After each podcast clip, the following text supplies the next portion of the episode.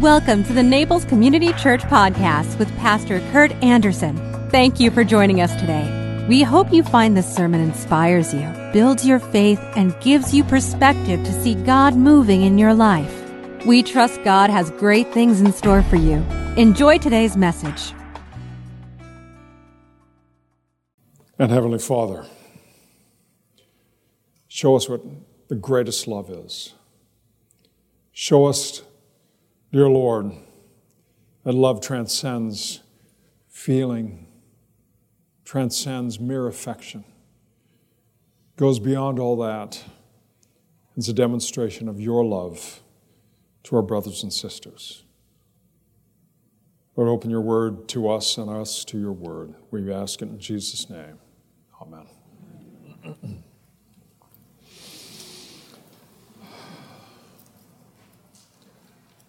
So, Jesus, with his disciples, told them that they are connected with one another, like the branches of a vine. And the intent is that we would have the very character of Christ surging through our, our own veins. And he gives them this instruction.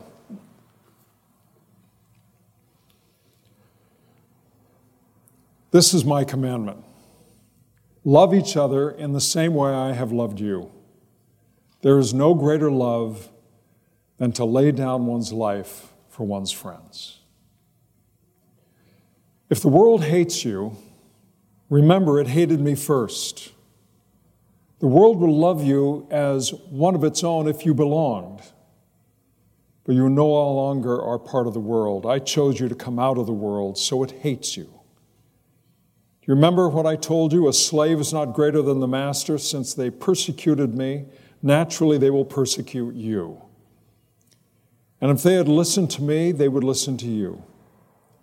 They will do this to you because of me, for they have rejected the one who sent me. God add his understanding to this hearing of his word.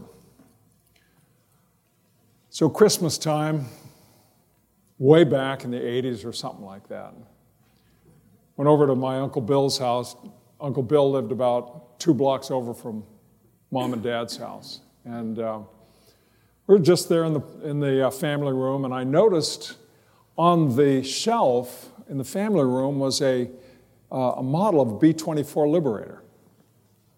And uh, I just said to Uncle Bill, I said, that's a B 24. I think those are great airplanes. He said, Well, I, I flew that. I, I was a navigator, navigator in that, uh, those during World War II. I flew out of, out of England. And uh, my dad, of course, chimed in. Dad's like 90 at this point. Chimes in. He said, Well, yeah, that's where I was. I was, I was there. In fact, I, I, was at, I was at the Bulge. And we saw the B 24 Liberators flying over, dropping us Christmas dinners.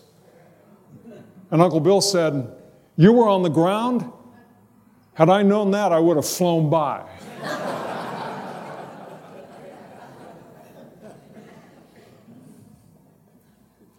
Greatest generation.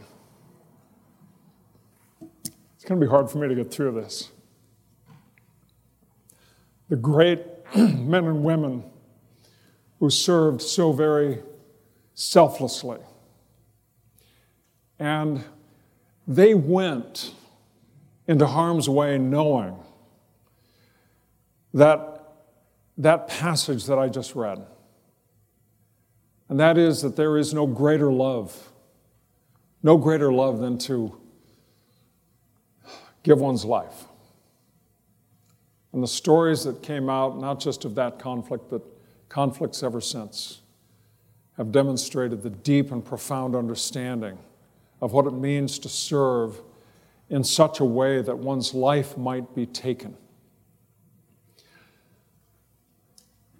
So tragic was, in many cases, the reception that veterans received when they were coming back from Vietnam. In many instances, they were told to not go to certain places because of those protesting, those who would yell at them, spit at them, call them baby killers. unlike what happened after World War II or Korea. And it was a generation that was my generation. If that was the greatest generation, ours is the worst generation. And, um, and they faced that kind of reproach after having put themselves in harm's way. I read one account this week. A close friend got drunk, got in a fight, and was put in jail in Louisiana. The judge found out that he had been in the bush in Vietnam. He was, he was released to go back to Texas and try to control what the government had done to him. He was on much medication for his health and drank for relief. He died at 75 years old. All my friends are on many pharmaceutical meds, drink heavy, in a rest home, or buried from this war. None made it home unscathed. We forget. We forget, even though they may come back with their life, they may have left sobriety behind. They may have left arms or legs behind. They may have left sanity behind. Those who are veterans in our midst, they carry something from being in harm's way. They carry, however, scars that reflect, wounds that reflect the very love that Christ showed to us when he laid down his life. As he said, greater, greater love has no one. Greater love has no one than this. And isn't it ironic that in speaking of the greatness and the greatest of loves, then he turns quickly and says, The world is going to hate you. The world will hate you. One of the earliest references written about the emergence of this tiny church in the Roman Empire was that these people hated the human race. The pagan world hated the Christians from the and it is that hatred that I feel in the last month the hatred for the, for the Jewish people that has been revealed, not just here, but all over the world. That hatred also is morphing into hatred of Christians. And to me, this makes absolutely no sense, but Jesus tells us we should remember they hated me first. If they're going to hate me, they're going to hate you. I was speaking this morning to our sweet Beth Ellen Enro, and they, they have taken their mezuzah down from the front of their house. She has fear. She's living with regular fear. And this is a, a fearful time for our Jewish brothers and sisters, our Jewish friends.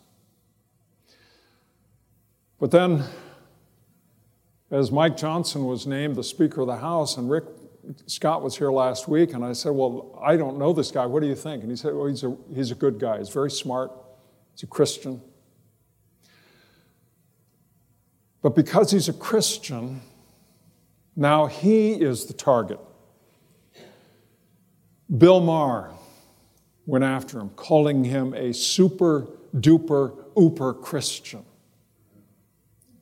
And Jen Psaki calls him a religious fundamentalist.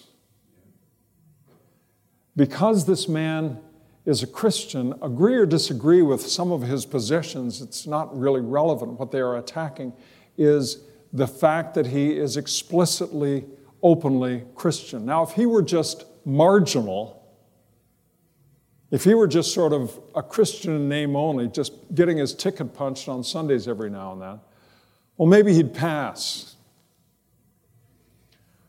Again, I've got to take a swipe at the Presbyterian Church. that hymn that Billy just played, Once to Every Man and Nation, was taken out of the Presbyterian hymnal because of the gender exclusive language in that hymn. And yet, that was one of the great abolitionist hymns during or prior and during the Civil War. The hatred of the world.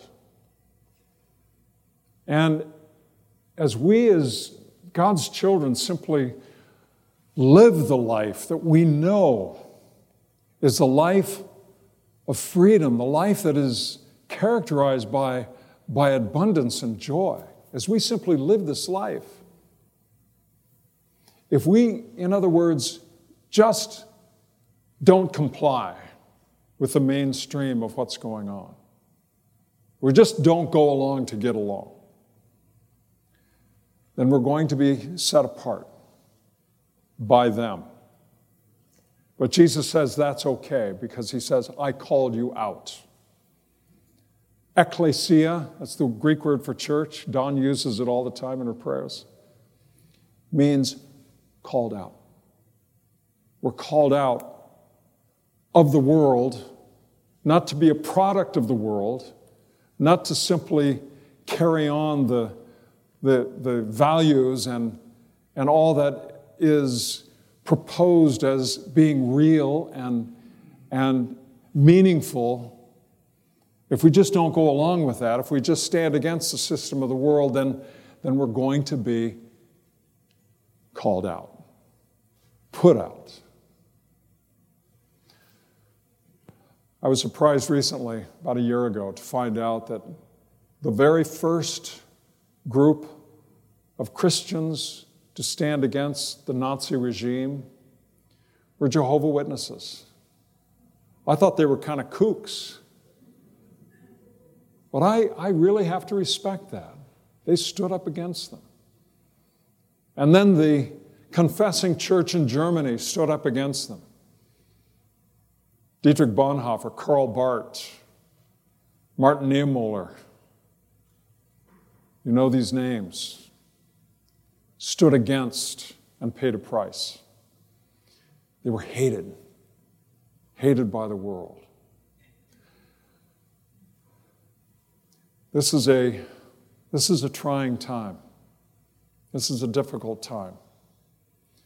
And I have to say, I'm stunned by what is a open reemergence in the course of one month of blatant anti Semitism. Blatant, open anti Semitism, such that Jewish friends, neighbors, and people of our own church are afraid. It's a scary time. And it is because of scary times like this that men and women put themselves in harm's way, willing to lay their, their lives down, or their sobriety, or their, their limbs, lay them all down for their friends, willing to show a greater love. The Apostle Paul in Romans says, Outdo one another in showing honor. What a simple instruction. How sweet if we did that. How sweet if on every occasion we had, we could, we could just do what we could to honor other people for the contributions they make in life and the, the, the goodness that we see in them. Abraham Lincoln said, Honor to the soldier and sailor everywhere who bravely bear his country's cause. Honor also to the citizen who cares for his brother in the field and serves as best he can. The same cause, honor to him who braves for the common good the storms of heaven and the storms of battle. To show honor, to honor one another I was on the phone about a month ago with Paul Johnson. He's our last World War II veteran. He's suffering up in Minneapolis because of the cold. But otherwise, Paul's fine, and he wants us to know that. But he was shipped out from the West Coast on his way to Japan. The casualty rate in the, in the Pacific Theater was monstrously high.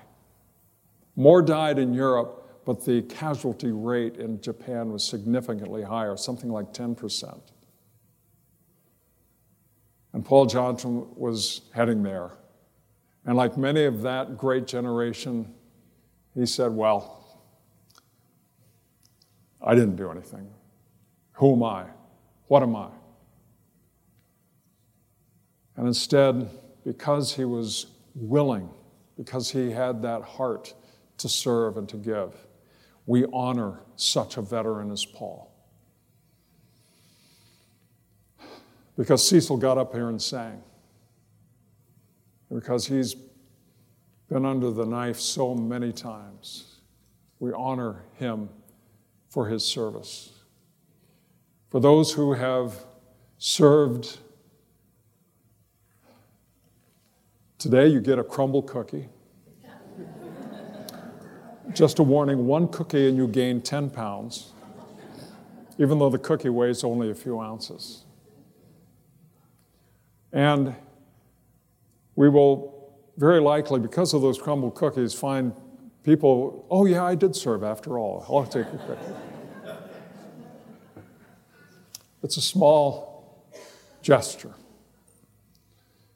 Suffice it to say, thank you, men and women, are willing to lay your lives down for your friends. And we are your friends. And you have taken the example of Christ Himself. Will you join me in prayer? And so, dear Lord,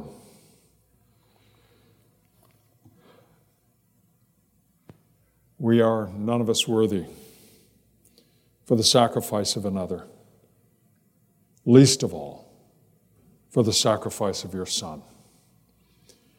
And yet, as we go to this table, we acknowledge the great cost that has been paid, been paid for our redemption, for our to be called out and to be made citizens of your kingdom.